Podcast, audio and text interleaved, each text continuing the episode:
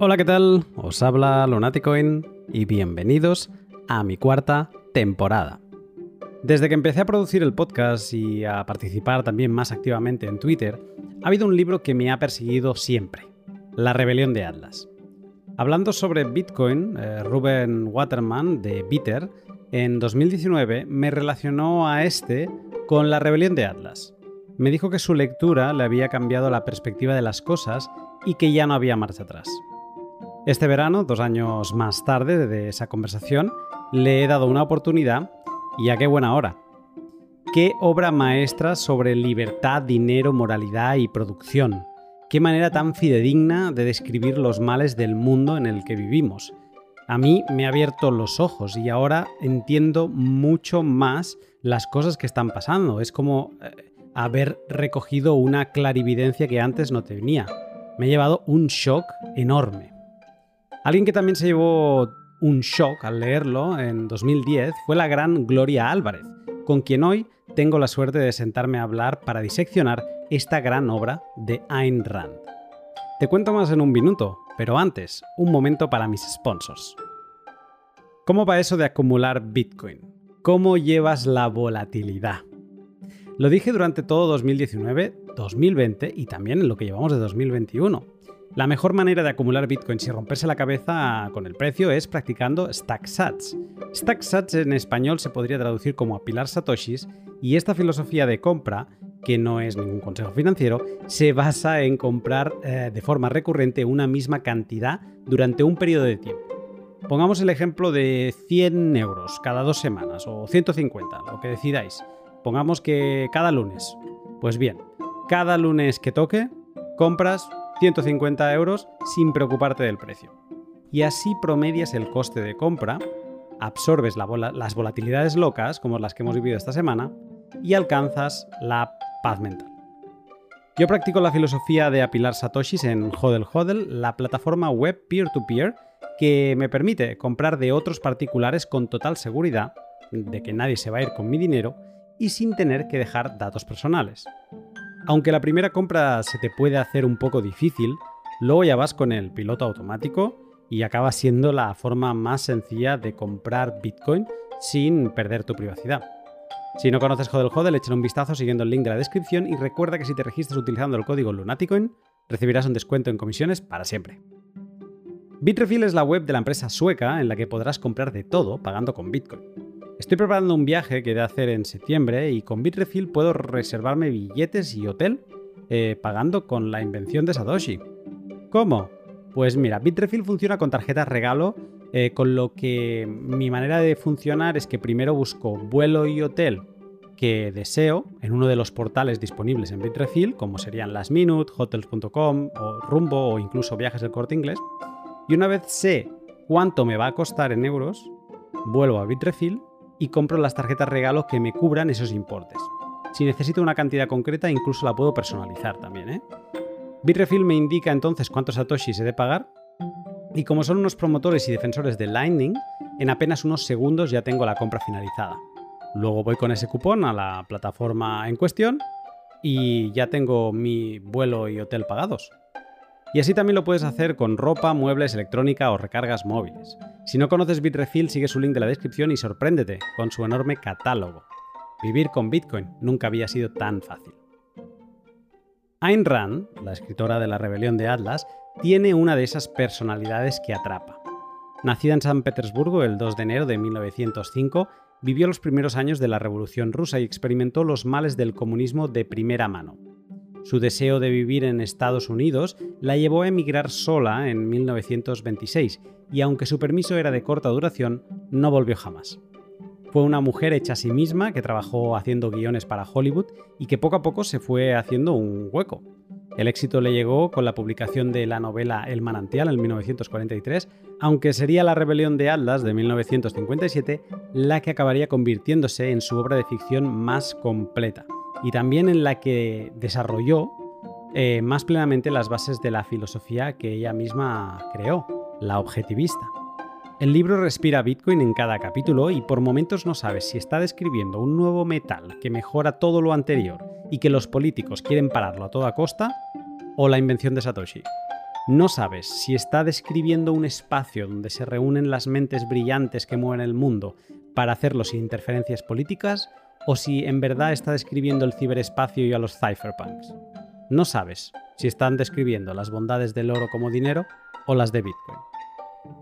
Para poner en palabras muchas de las sensaciones que despierta su lectura, hoy me siento con Gloria Álvarez, con quien hablamos del libro, sus paralelismos con la actualidad, el objetivismo, la regulación y Bitcoin.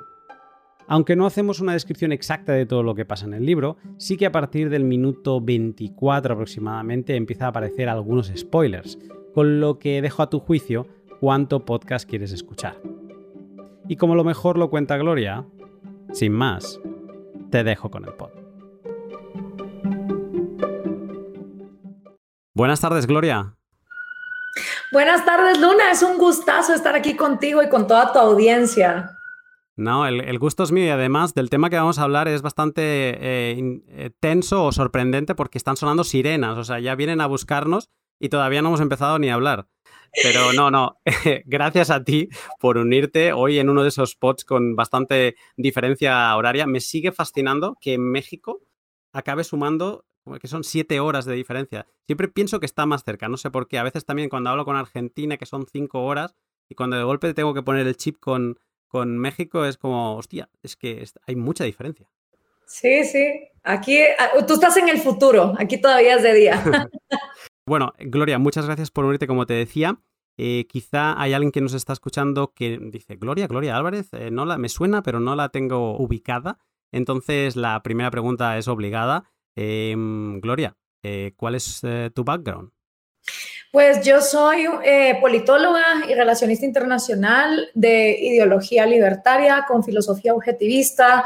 He hecho muchísimas conferencias, eh, libros, debates, programas de radio, de televisión para difundir ideas que a mí me fueron enseñadas en una universidad que hoy considero es un oasis en el mundo hispanohablante, que es la Universidad Francisco Marroquín, y al tener acceso a los medios de comunicación desde, desde que empecé en radio a los 19 años, me interesé por dar a conocer estas ideas a un público que realmente está lavado del cerebro en la mayoría de partes de, bueno, empezando por Guatemala y en el resto de América Latina, por una filosofía más colectivista, más altruista, que nos lleva también a, nefastos gobiernos, ¿no? Este pod, eh, como, como te he estado explicando estos días, es un pod sobre Bitcoin. hoy no vamos a hablar eh, prácticamente de Bitcoin, eh, pero sí que me gustaría preguntarte, ¿qué conoces de Bitcoin? No sé si te has interesado por él en algún momento. Sí, de hecho conozco de Bitcoin desde el 2015, cuando fui a Argentina por primera vez a través de un gran amigo que tal vez muchos de ustedes conozcan, eh, se llama el evangelista Bitcoin en Twitter, eh, Ariel Aguilar, y él me dio la explicación, digamos, primaria de lo que era Bitcoin, enseñándome cómo el papel moneda va perdiendo validez eh, en el transcurso del tiempo y esta en cambio era una moneda que iba a ganar validez porque no iba a imprimirse más que una cierta cantidad y desde entonces me pareció fascinante el tema, pero lo miraba como algo muy user friendly. Yo siempre le decía a Ariel que el día que Bitcoin se volviera tan fácil de usar como Uber o Airbnb o cualquier app, entonces iba a, a cobrar más relevancia. Y creo que después de la pandemia, justo eso es lo que está pasando. Cada vez tengo más amigos eh, muchos de, digamos, el mundo libertario, pero también del mundo banquero que se están metiendo en Bitcoin. Yo personalmente estoy súper interesada en invertir eh, y estoy viendo cuáles son las opciones que tengo, si ya sea Binance o Coinbase eh, y diferentes plataformas, y me parece fantástico. O sea, en principio, todo lo que sea libre competencia trae eficiencia y trae mejores recursos para las personas que en un momento dado están buscando alternativas. Entonces, mientras tengamos más opciones de lo que queramos considerar dinero, porque al final, pues como también lo, dice Francisco de Anconia en la rebelión de Atlas y lo explica muy bien Ludwig von Mises, los precios son semáforos que nos van dando luz verde, luz roja o luz amarilla, dependiendo de si la oferta y la demanda se van poniendo de acuerdo. Y por lo tanto, lo que consideramos dinero, ya sean semillas de cacao, papel moneda, oro o criptomonedas, son solamente un vehículo, un instrumento para entonces intercambiar riqueza. No es el dinero en sí mismo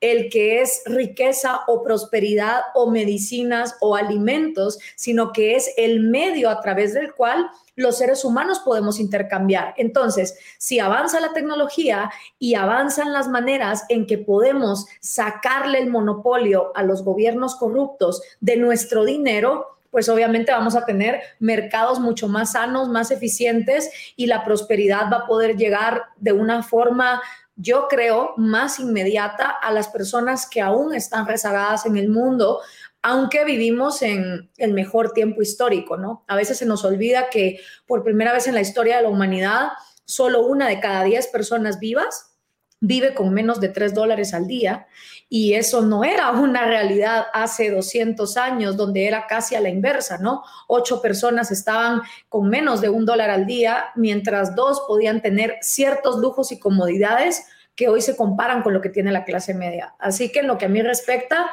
todas las criptomonedas, incluyendo Bitcoin, eh, me parecen fantásticas noticias.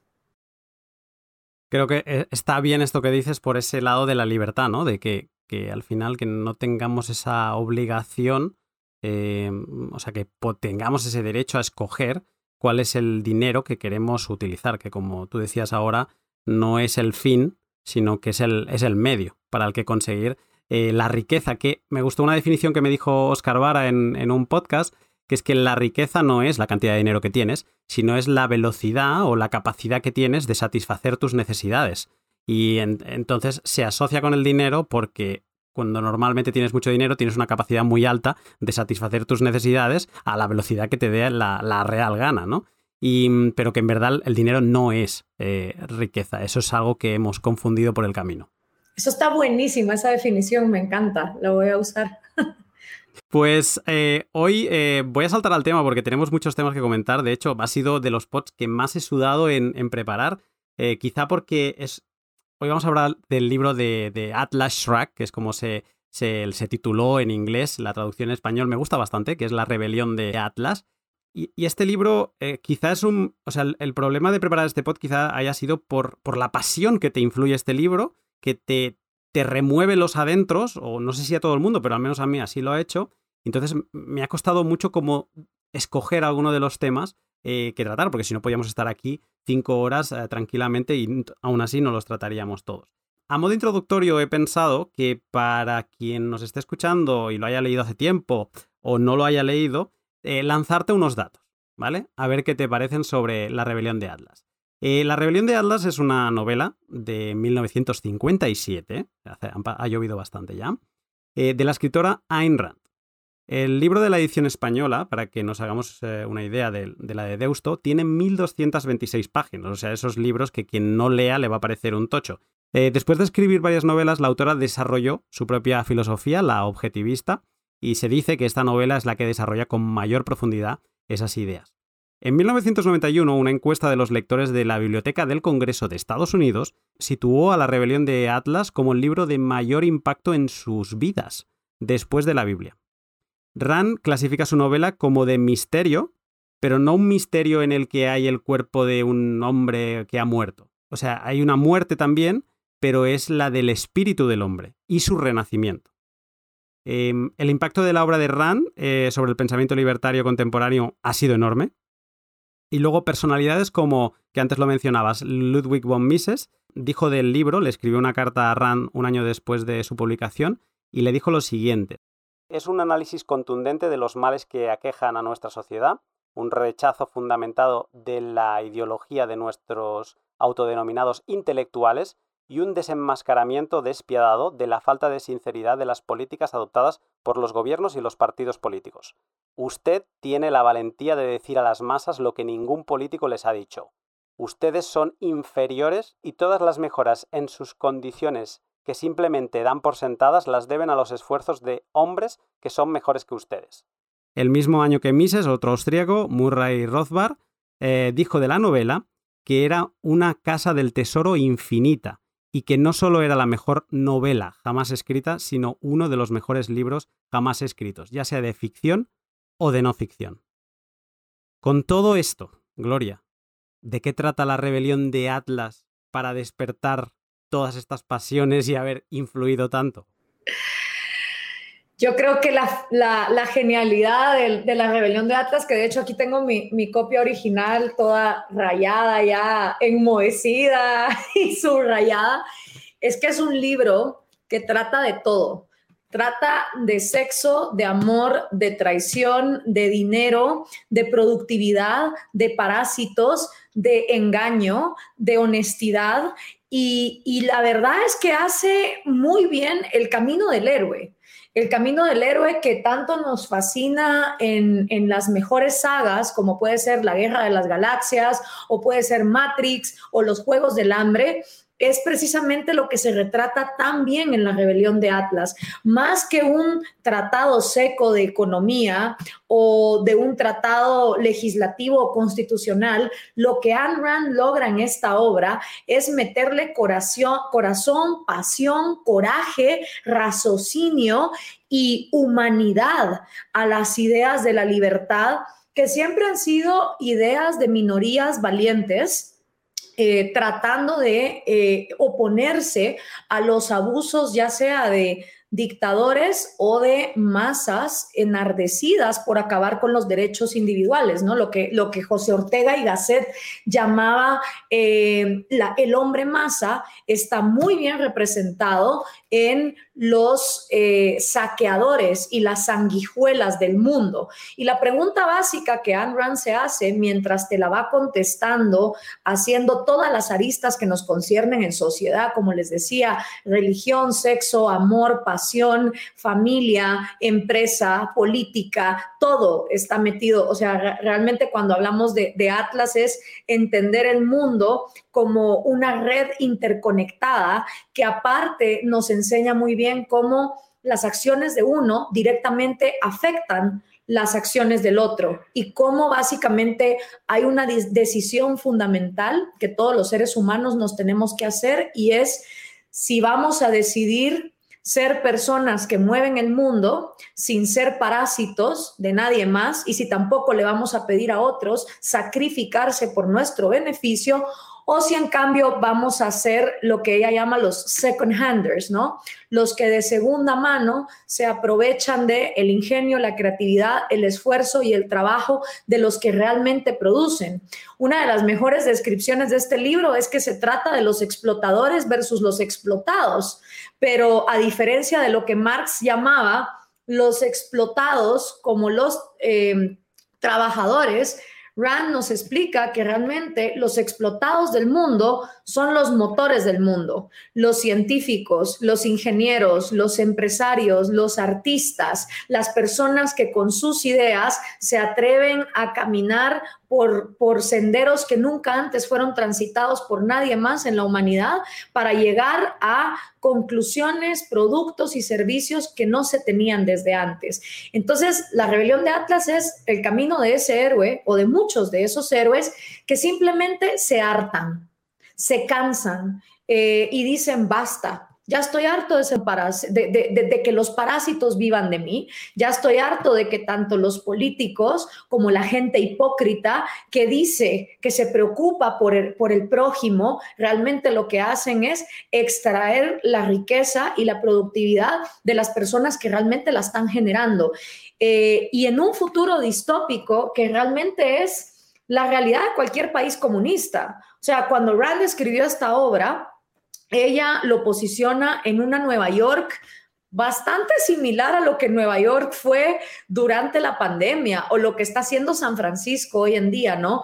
Una Nueva York oscura, llena de, de, de homeless en la calle, de basura sin recoger, de edificios que se están empezando a echar a perder porque nadie les está, les está dando el mantenimiento que se requiere. Una ciudad en decadencia, que realmente para los iberoamericanos eso no tiene por qué ser gran misterio. Lo hemos visto en Caracas, lo hemos visto en La Habana, Cuba, lo hemos visto en Managua, Nicaragua, ciudades que se van como eh, volviendo grises. Buenos Aires, Argentina también está pasando por eso, ¿no? Que, que, uno las ve como ciudades que se hicieron para la grandeza, pero que en eso se, se empiezan a oscurecer y a empobrecer precisamente por las decisiones de los parásitos, siendo los parásitos los políticos que en su genialidad siempre están obsesionados con ahorcar a los motores del mundo, a los que producen, para entonces llevarlos al hastío. Lo genial de la novela de Rand, y que es lo que desgraciadamente no pasa en la mayoría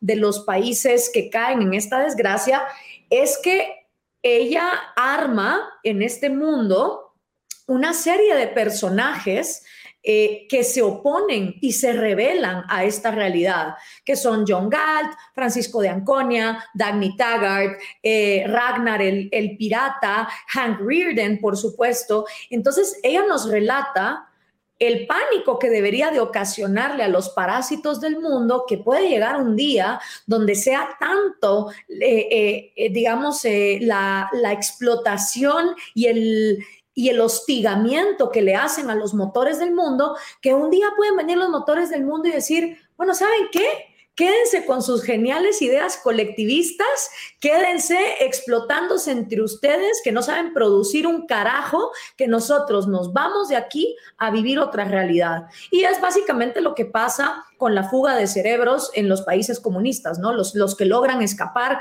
las balsas de Miami a La Habana, los venezolanos que se largaron de Venezuela, es al final eso, ¿no? La gente que viene y dice, estoy harto de, estar manteniendo estos sistemas inhumanos y mejor me voy. Entonces te diría que de eso se trata la rebelión de Atlas, del camino del héroe productivo que simplemente se cansa de ser explotado por los parásitos. Cuando te escribí para grabar este podcast, eh, una de las primeras frases que te dije, dije, mira Gloria, es que he leído La rebelión de Atlas y, y un poco es que tengo la cabeza a 200, ¿no? Y me dijiste, de hecho, dice, ajá, así que has leído la rebelión de Atlas y te has tallado la cabeza, ¿no? Y, es que es así, es lo que acabas de describir, o sea, son tantos campos y yo creo que además de añadir, mm, o sea, con las palabras que has utilizado tú, eh, creo que cuando has leído la rebelión eh, toman aún todavía más sentido, pero si no la has leído, quizás estás escuchando lo mismo de siempre, que los políticos son malos, que son unos parásitos, pero yo creo que lo, lo bueno de la rebelión de Atlas es que de una manera sencilla, y como tú decías antes, sin ser un tratado económico, ni político, ni nada por el estilo, eh, te hace entenderlo de verdad. O sea, te hace que no te quede misterio muchas de esas preguntas que, siempre sobrevuelan. El empresario es malo, el dinero es malo, el, ¿no? Es, esos, esas cantinelas sociales asquerosas, pues un poco eh, Ante da todos los argumentos que tú puedas necesitar para entender por qué eso no es así, ¿no? Pero bueno, volviendo a lo de que me estalló la cabeza, eh, a mí me gustaría preguntarte qué efecto tuvo en ti. Yo sé que lo leíste hace ya 10 años, esto creo que en 2010, 2011 fue cuando lo leíste por primera vez. Em, entonces, eh, tú que eres una figura tan pública y como te describías al principio, ¿no? Con, esa formación en, política, eh, ¿qué efecto tuvo leer La Rebelión de Atlas? Pues mira, realmente fue como, como terminar de poner todas las piezas en un rompecabezas que me faltaba, porque yo obviamente soy libertaria de laboratorio, como yo digo, yo estudié en la Francisco Marroquín sin saber que era una universidad libertaria. Entonces yo de entrada al, al, estudiar política y relaciones internacionales, me metieron a Mises, a Hayek, a Bastiat, más no a Rand. O sea, yo me acuerdo de agarrar la rebelión de Atlas ya graduada de la universidad, fui a la biblioteca un día y abrí la primera página, tenía como 21, 22 años y lo, agarré en inglés y no entendí nada. Y dije, creo que este libro me supera.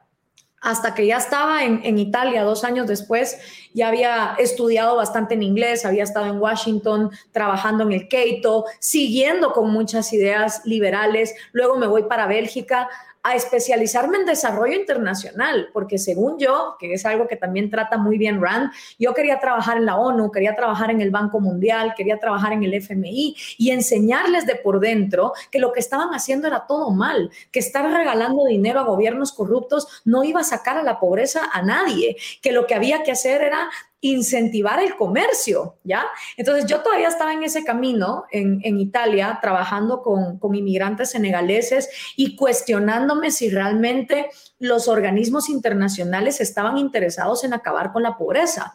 Y el único libro que me llevé fue La Rebelión de Atlas, para no hacer tanto bulto en la maleta. Entonces cuando lo agarré y me empiezo a enganchar, me acuerdo que la primera gran cosa que, hizo mi corazón vibrar es la escena donde Hank Reardon vuelve a su casa y su cuñado le dice, ¿me puedes por favor extender un cheque para los amigos del comercio? No, no del comercio, de la ayuda mundial, eh, que estamos en esta ONG tratando de salvar a la gente pobre del mundo.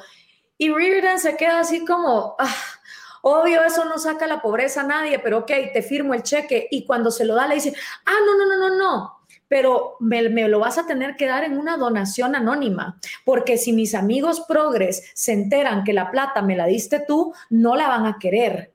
Y cuando yo leo eso, digo, Carajo, esta es justo la hipocresía de los organismos internacionales que viven de la gente productiva, pero que luego no quieren que nadie sepa que la plata viene de ahí.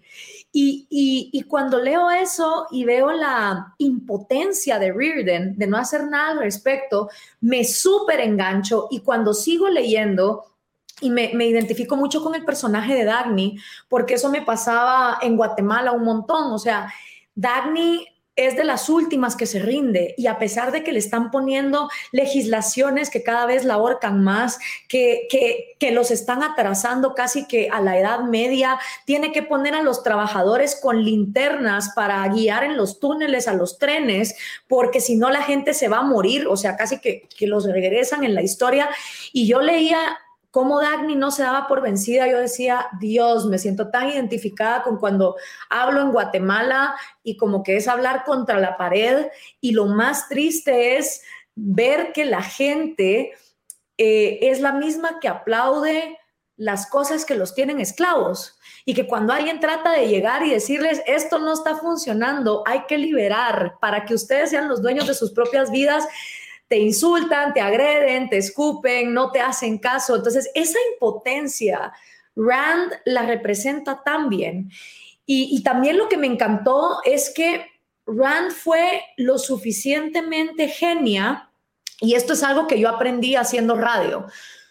Cuando tú haces radio, tú no sabes quién te está escuchando y tú no sabes cuál punto va a resonar con alguien en tu audiencia. Entonces, al tú tratar de vender una idea, tienes que intentar no venderla desde lo que te resuena a ti, sino desde cómo le puede resonar a la persona que te está escuchando. Pero cada persona que te está escuchando tiene intereses diferentes. Entonces, a mí me pareció genial de Rand que ella te da argumentos desde la emoción, desde la inteligencia emocional, desde la filosofía, desde la política, desde la economía, desde cómo eh, operar en una familia que no tiene los mismos valores que tú? ¿Qué hacer con los amantes? ¿Qué significa tener sexo con alguien cuando te valoras? Eh, cuestionamientos contra el misticismo religioso, tanto como el misticismo colectivista, socialista. Entonces, en mil y pico de páginas, ella trata de bombardear todos los posibles argumentos y todos los posibles intereses que una persona pueda tener. Y como yo había estudiado relaciones internacionales, que es como que te tratan de no dar a entender cómo funciona todo en el mundo, eh, pues algo que, fue fascinante para mí fue como no deja, eh, como decimos en eh, un dicho, ¿no? no deja piedra sobre piedra, sino que le abre el espectro a todo el mundo la manera en que escribe es también muy pasional. O sea, yo, yo solo había leído tal vez en Federico Bastiat, cuando uno lee la ley y que él pone, ¿no? Hasta que se me revienten los pulmones, porque se murió de una enfermedad pulmonar con menos de 50 años, entonces él decía, ¿no? Hasta que se me revienten los pulmones, yo voy a seguir diciendo estas verdades. Esa pasión con la que Rand escribe, que realmente se siente que es algo que le mueve las entrañas, yo no lo había leído en la mayoría de autores eh, liberales. Entonces eso también me, encendió y, y, que sus personajes tuvieran todos los cuestionamientos que podemos llegar a tener cualquiera que vivimos en sociedad cuando nos frustramos por la corrupción y las injusticias que vemos. Y digamos estos monólogos mentales en los que ella nos mete con los distintos personajes para cuestionarse qué es lo que deben hacer, qué es lo que no deben hacer, el camino filosófico que los personajes llevan también, ¿no? Porque, por ejemplo, Han Reardon, al principio, él no entiende por qué él se siente mal de ser una persona que produce. Él quiere mantener eh, su amorío con, con Dagny a escondidas, hasta que luego se da cuenta que no, que le vale madres estar casado, porque ese matrimonio no significa nada con una persona que ni siquiera lo valora.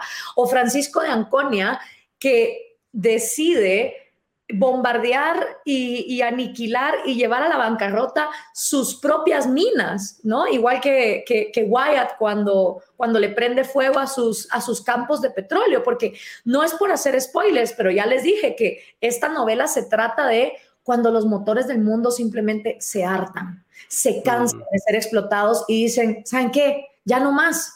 Y, y yo me identifico mucho con eso, porque llega un punto haciendo esta lucha que uno hace y tratando de enseñar estas ideas, hay días en que son tantos los insultos, los ataques en las redes sociales, luego ves que no importa lo que hagas, a veces pareciera que un país sale y el otro se va al carajo, ¿no? O sea, como que, eh, qué sé yo, dices, bueno, se salvó Colombia, pero de la nada, oh no, eh, protestas en Colombia, Chile se va al carajo, Cuba se está liberando. Y cuando lo ves así de manera regional, dices, esto no tiene fin. O sea, los que están saliendo de, de, la miseria porque medio entendieron que el socialismo no funciona, ok, les dura un ratito, pero luego vienen otros que estaban mejor y se van para allá. Entonces, no sé, toda esa frustración eh, y, por supuesto encontrar inspiración, porque creo que eso fue también lo grande que me dejó la rebelión de Atlas y es que el mundo se puede ir al carajo.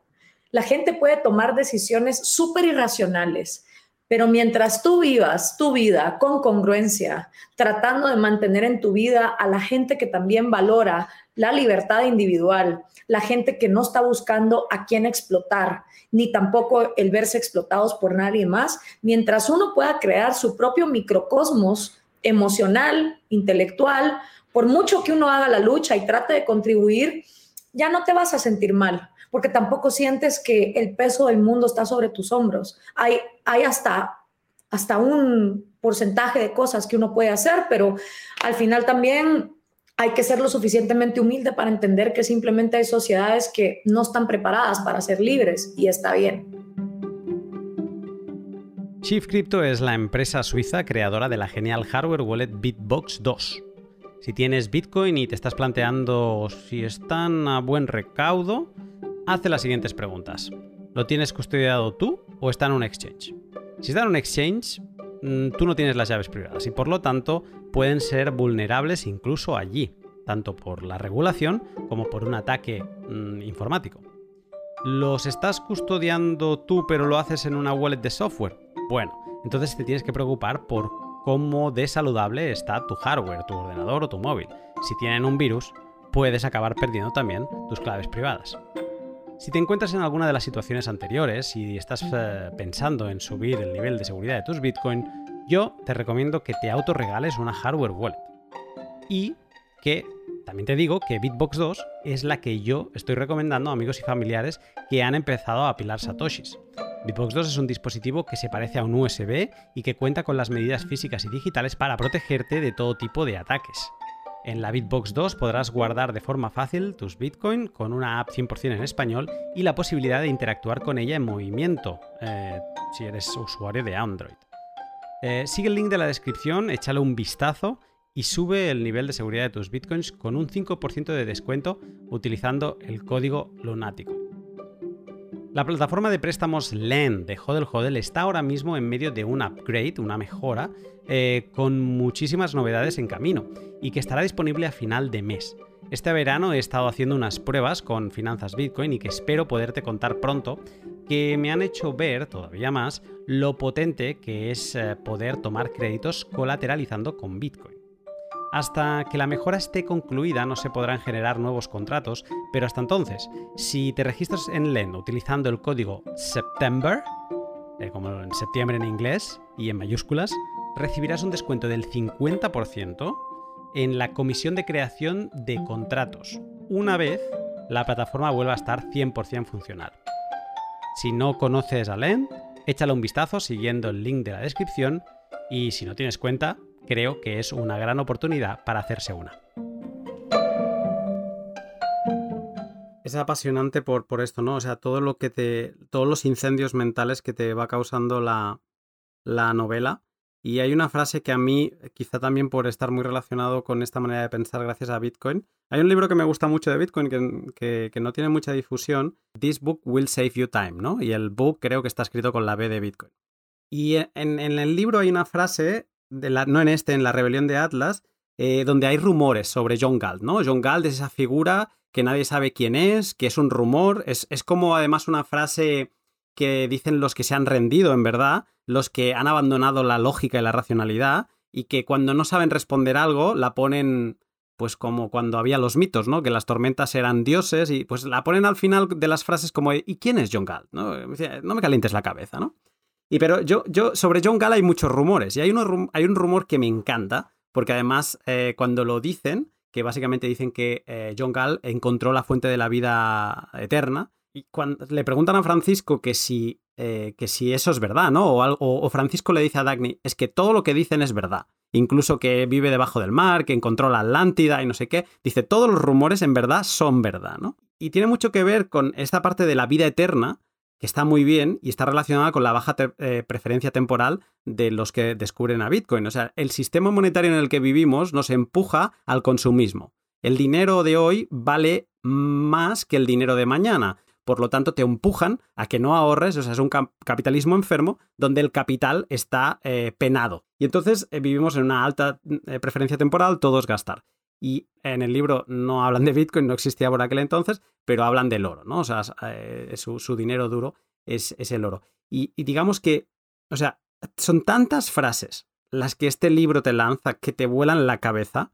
Y yo, yo se lo recomiendo a todos los bitcoiners porque creo que les va a ser la iniciación en muchos campos, como ahora eh, te explicaré que yo me he iniciado, que no pensaba nunca que me, que me iba a iniciar.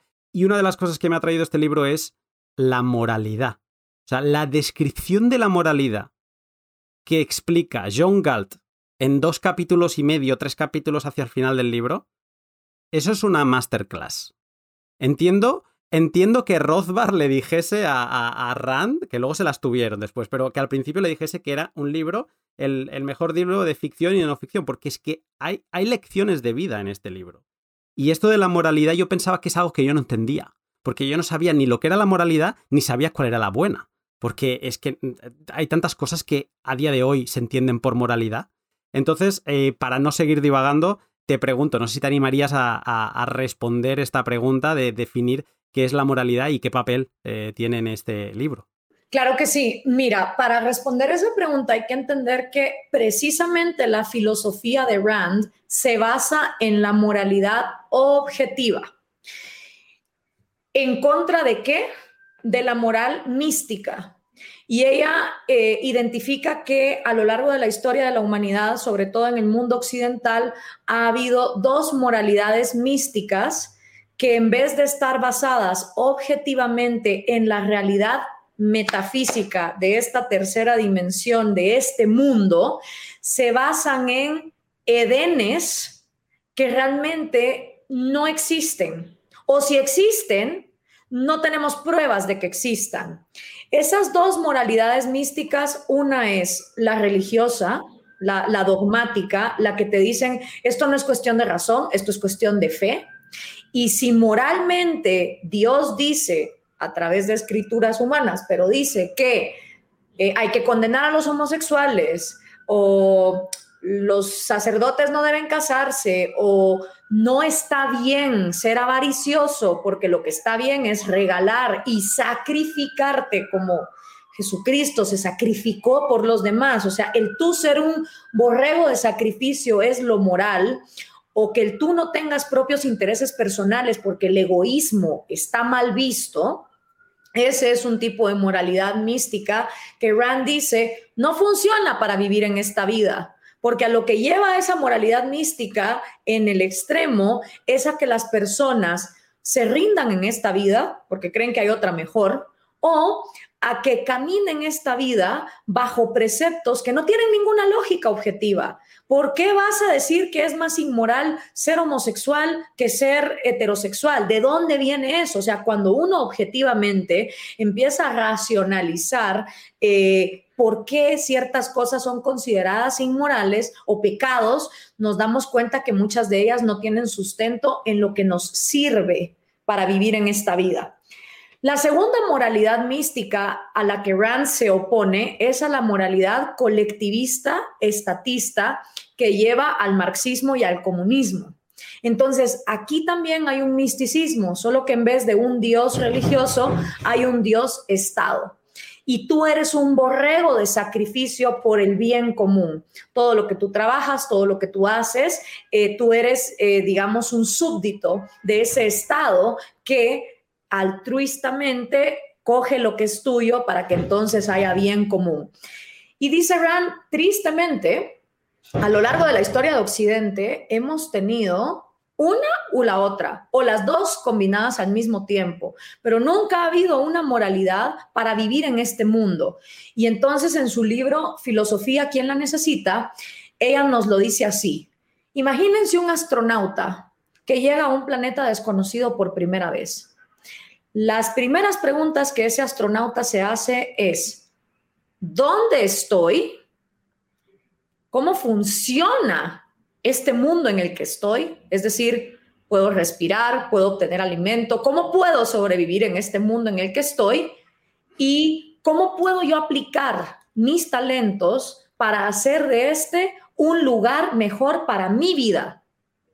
Entonces ella dice, utilicemos una, una moralidad en la tierra que sea como ese astronauta que empieza desde cero. ¿Dónde estoy en el planeta Tierra? ¿Bajo qué me rijo? Pues bajo las leyes objetivas, como que existe una gravedad, hay escasez, los recursos ambientales hay que cuidarlos porque si no los cuidamos eh, o se nos desperdician o se nos contaminan y en base a eso, ¿cómo podemos producir? Entonces ella nos dice, el instrumento para encontrar lo que es correcto es nuestro cerebro el, cerebro humano y la racionalidad es el vehículo a través del cual bueno, percibimos la realidad por los sentidos, pero a través de nuestra razón vamos descubriendo qué es bueno y qué es malo. ¿Y qué es bueno para Rand? Todo lo que potencialice la vida. Todo lo que potencializa la vida es bueno. Todo lo que la obstruye, la aniquila eh, o la daña es malo. Por lo tanto, todos estos eh, preceptos altruistas de sacrifícate por el otro son absolutamente inmorales, porque lo que te están pidiendo es sacrificar lo que es bueno en ti por la promesa de un Edén que de todas maneras nunca se da. Y eso es lo que John Galt explica y lo dice en su discurso. La moral de ustedes, que realmente nunca ha sido moral, ya topó no está funcionando y vemos que no está funcionando porque ese modelo de sacrificio, ese modelo de eh, pensar en ti mismo está mal, acumular riqueza está mal, todo eso está mal, tú, tú, tú tienes que ser altruista, está haciendo que mucha gente busque en el budismo, en el yoga, en el life coaching, en la psicología, a referentes que les dicen, no tiene nada de malo amarte, es más, una condición necesaria para no estar en relaciones tóxicas y en relaciones abusivas es tener amor propio. Entonces, otras escuelas de, pensamiento están llegando a la conclusión que el amor propio está bien, que el egoísmo está bien, que producir está bien y están dándole apertura a esa nueva moralidad que no tiene nada que ver ni con los misticismos religiosos ni con los misticismos colectivistas. Eh, de eso básicamente se trata la, filosofía objetivista y la moral objetiva que Rand basó en, la metafísica. Y ella decía, el objetivismo es una filosofía para vivir en esta tierra. Punto. no hay más. Es, eh, conectándolo con Bitcoin, eh, Bitcoin tiene una cosa muy interesante y es que todos los diferentes actores, eh, siempre pensamos que la gente va a mirar por su bien, ¿no? Y que entonces, pues, en un sistema monetario, pues, eh, quien tiene más poder seguramente va a intentar robar. Lo estamos viendo en los gobiernos, ¿no? Que quien tiene el, botón de imprimir, pues siempre va a imprimir para su beneficio. Lo, lo bonito de Bitcoin es que alinea los incentivos para que la opción más beneficiosa sea la, beneficiosa para el conjunto. O sea, los mineros no les interesa robar porque entonces se perdería la confianza en el sistema y lo mismo que ellos están consiguiendo como beneficio, que es más Bitcoin, pues perdería valor porque se, digamos que todo está alineado para hacer el, bien, digamos, para lo que entendemos que es el bien de, de la comunidad Bitcoiner. Y esa alineación de incentivos es lo que me parece que habla de, e, es la misma de esta moralidad. O sea, lo natural es pensar en uno mismo, lo natural es buscar la supervivencia de uno mismo, eso es como lo natural, pero parece ser que eh, quien ha ido a la escuela religiosa, como es mi caso, o sea, parece ser que toda esa educación, y ya por no hablar de la sexualidad, que en este libro se habla también muchísimo de ella, o sea, parece ser que el explorarse uno mismo es malo, el tener relaciones con gente fuera del matrimonio es malo, o sea, lo que a ti te, pide el cuerpo, todo eso es malo, ¿no?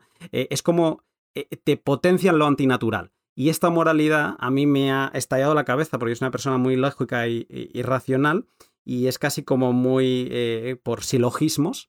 Eh, el es que de verdad, el razonamiento de Gal al final del libro es que te lo construye, te construye la filosofía desde abajo, desde el, desde el, nada, ¿no? Y entonces a través de silogismos te, crea una masterclass que yo le recomiendo a todo el mundo eh, que la lea.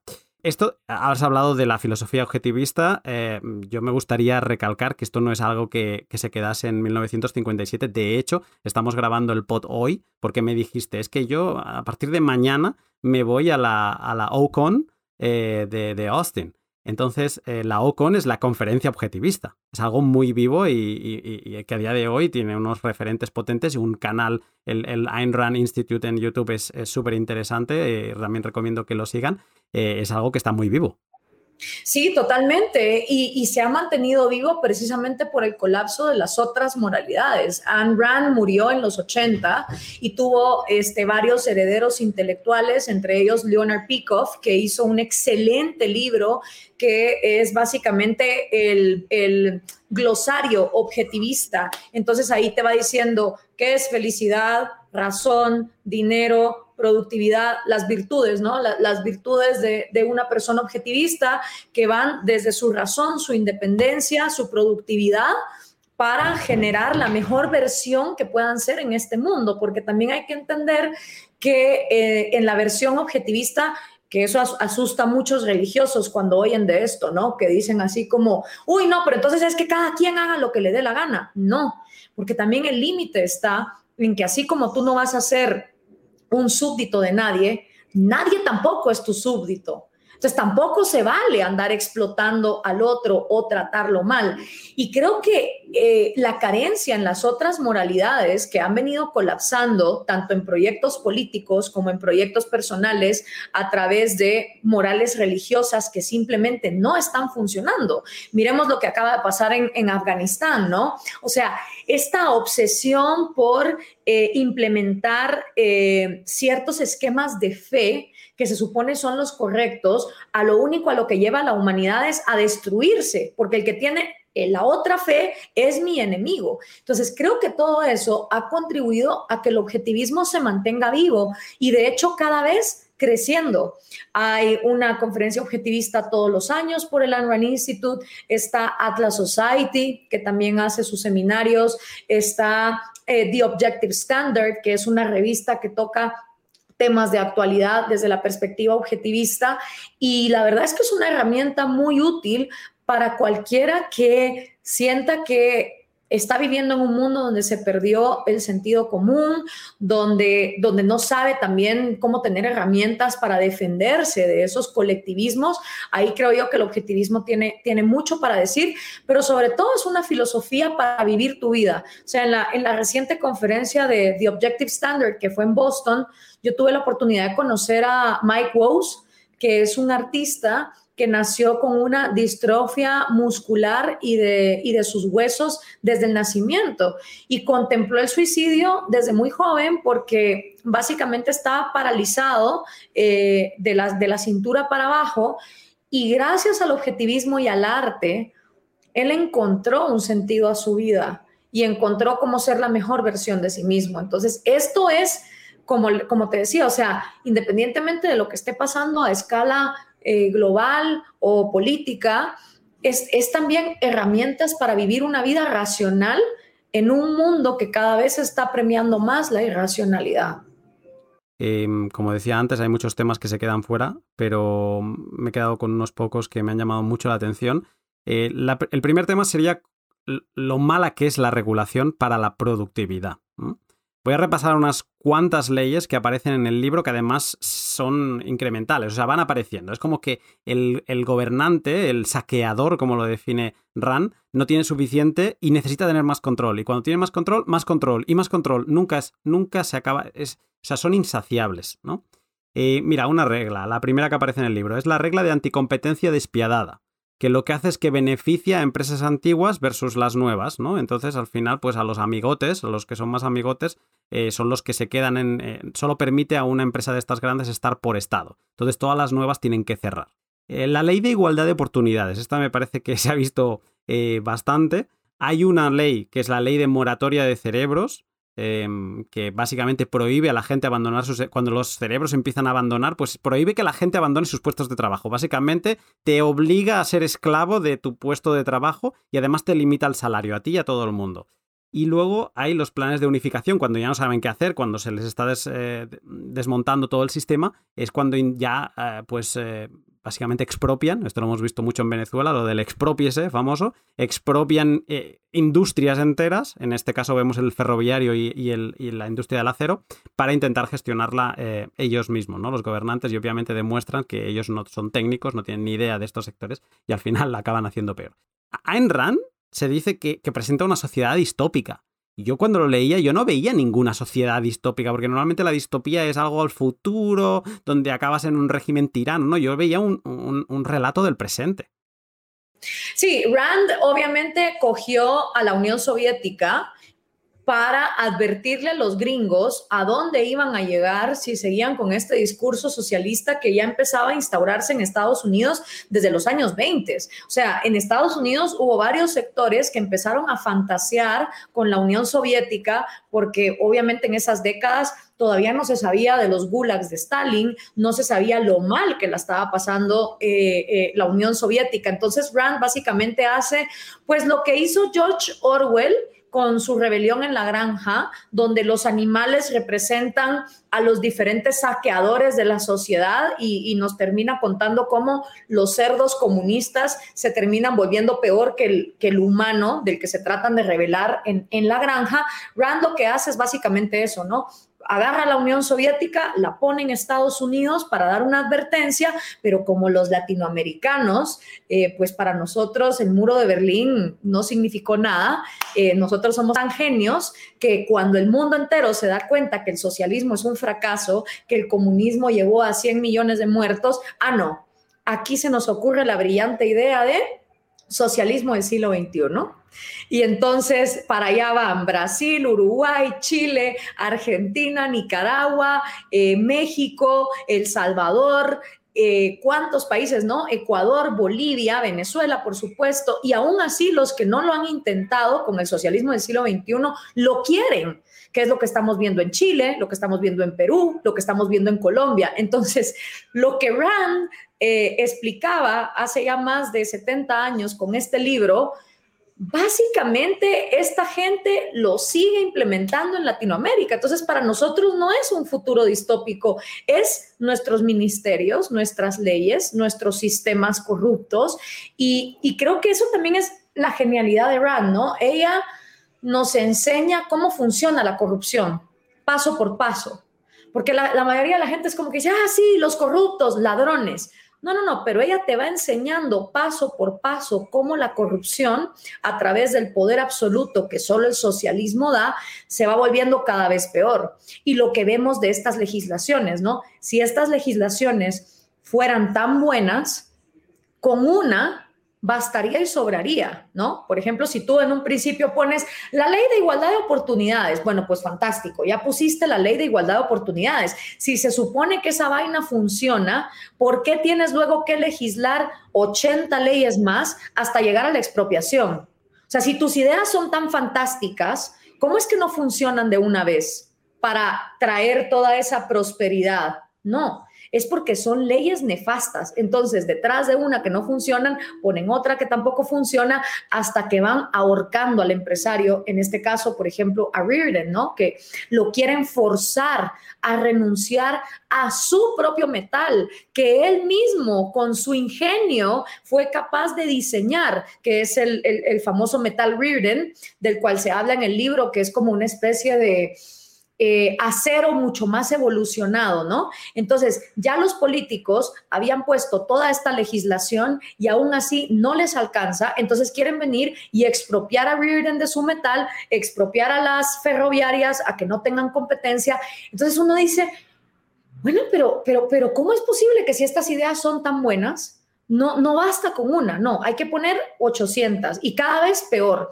Y, para los latinoamericanos realmente leer la rebelión de Atlas es leer la legislación de sus propios países. O sea, no, no, no, no, hay, no hay ningún misterio. Y no solo es eso, es un tratado psicológico porque también lo que Rand hace muy bien es que te describe tanto la psicología del envidioso, en personajes como James Taggart, el hermano de Dagny, su esposa, eh, la esposa de, de, Reardon, el montón de políticos. O sea, ella te describe a cabalidad cómo funciona desde la envidia a lo bueno por ser bueno, ¿no? Lo que ella llama el, el odio a lo bueno por ser bueno y cómo funciona esa psicología de ese tipo de seres humanos versus la psicología del que es un motor del mundo, del que viene a la Tierra a producir, a ser la mejor versión de sí mismo. Entonces, por eso es que Rand era fantástica para burlarse de todos los racismos, sexismos o colectivismos, porque ella decía, no, no, no, y, en su entrevista de Playboy, que se las recomiendo muchísimo del 64, muy buena entrevista ahí eh, en la revista Playboy,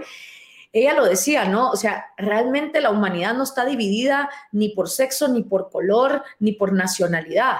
Los humanos se dividen por el tipo de psicología que deciden tener. Si van a decidir pensar y usar su raciocinio para vivir esta vida, o si van a decidir ser parásitos eh, sanguijuelas de segunda mano que simplemente dependen de lo que los motores del mundo producen. Entonces uno diría, bueno, pero, pero si yo dependo de los motores del mundo porque he decidido que voy a ser un zángano, he decidido que yo no voy a pensar por mí mismo, yo, yo me voy a quedar en, en los parásitos, pues, pues hombre, pues mínimo no le hagas la vida imposible a los motores del mundo.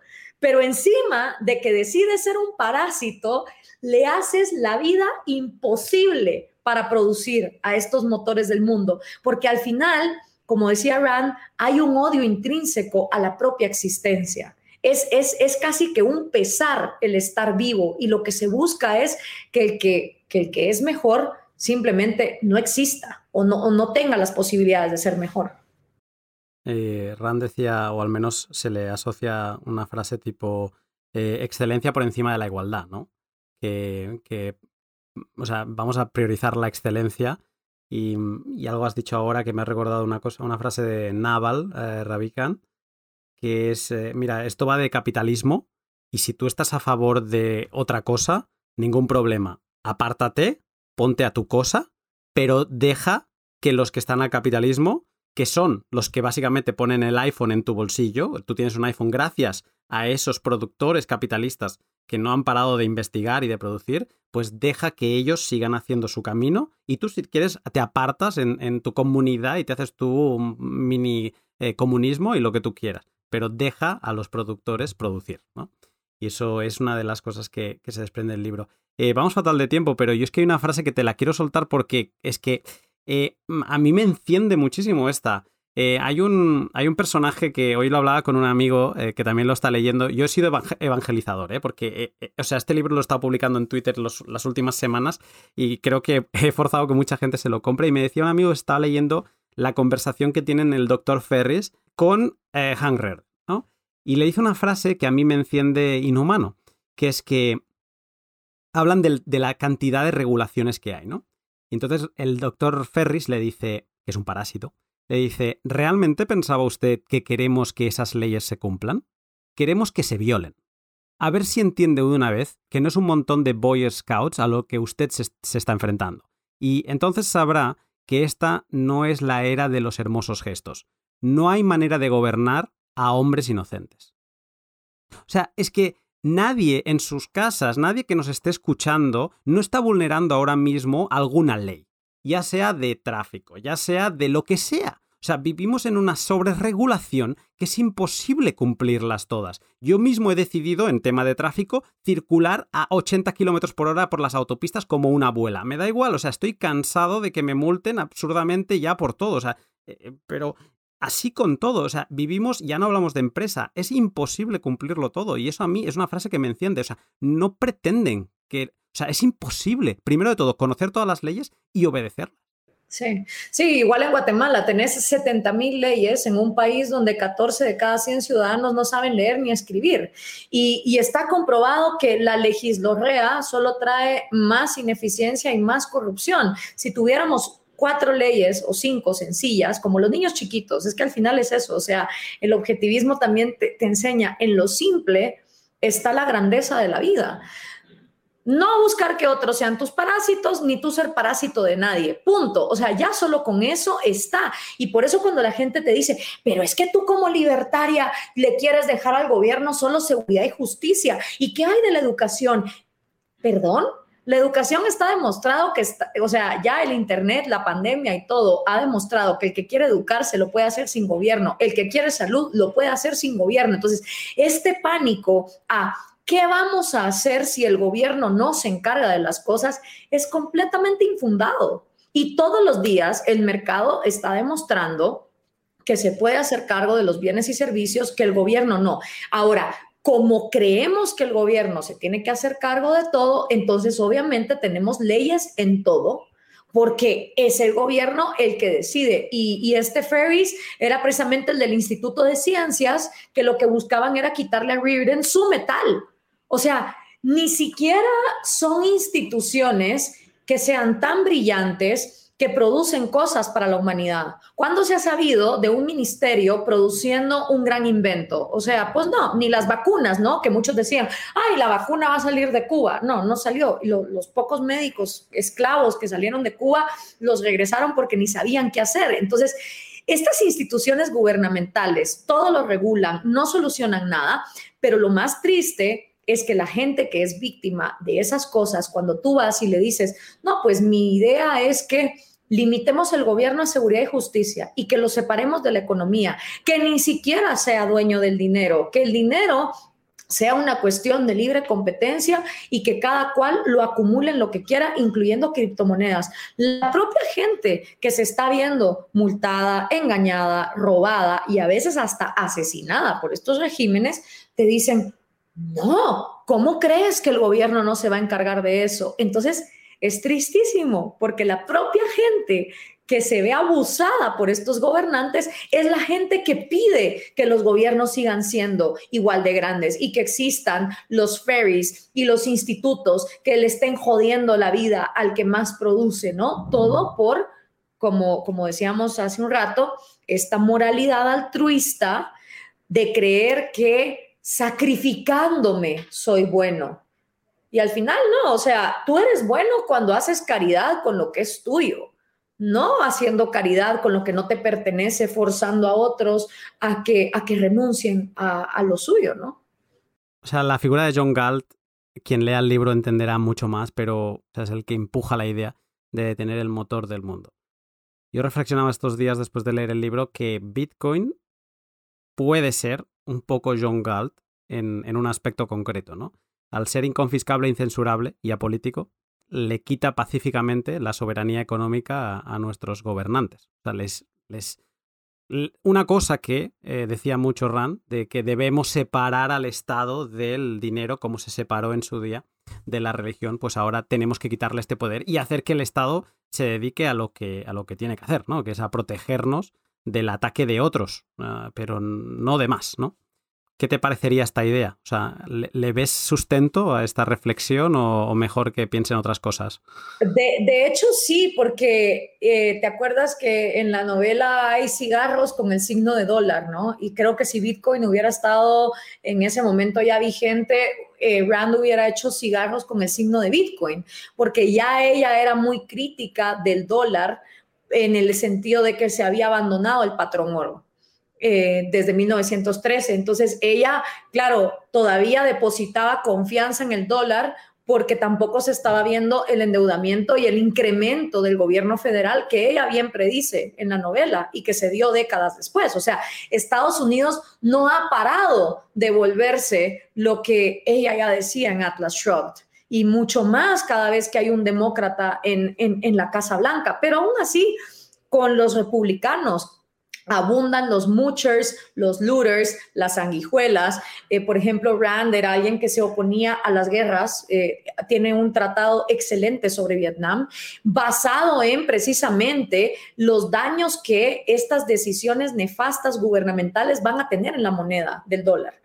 Entonces, yo creo que, que si el Bitcoin hubiera estado ya eh, circulando cuando ella escribió esta novela, sus cigarros hubieran llevado el signo de Bitcoin o de cualquier otra criptomoneda o incluso hubiera podido hablar de una Galcoin, ¿no? O sea, eh, y el, el el aprecio que ella le tenía al valor del dinero por realmente ser dinero y apartarlo de la inflación y de las malas decisiones gubernamentales. Entonces, vemos que hoy Estados Unidos es el reflejo de todo lo que Rand empezó a, predecir en esa novela. Tal vez no ha llegado al punto de ser una Venezuela porque tiene mejores instituciones que han frenado eh, ciertas eh, ideas que lo hubieran podido llevar ahí más rápido, pero creo que cosas como Bitcoin vienen a hacer el proceso mucho más ágil. O sea, vienen a ser alternativas que saquen de la ecuación cualquier posibilidad de los gobiernos de mantener este monopolio